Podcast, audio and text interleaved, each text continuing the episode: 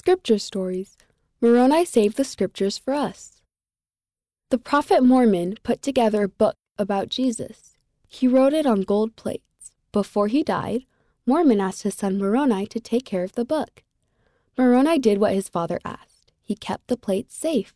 Sometimes he had to hide from wicked people.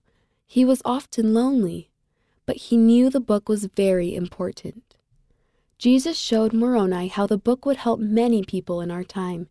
Moroni added his testimony to the plates. He wrote to us as if we were there with him. God told Moroni to bury the plates to keep them safe. Many years later, Joseph Smith translated them. Now they are printed as the Book of Mormon. The Book of Mormon was written for me. It can help me with any problem. It is a gift from God. End of Moroni Saved the Scriptures for Us, read by Chloe Patello.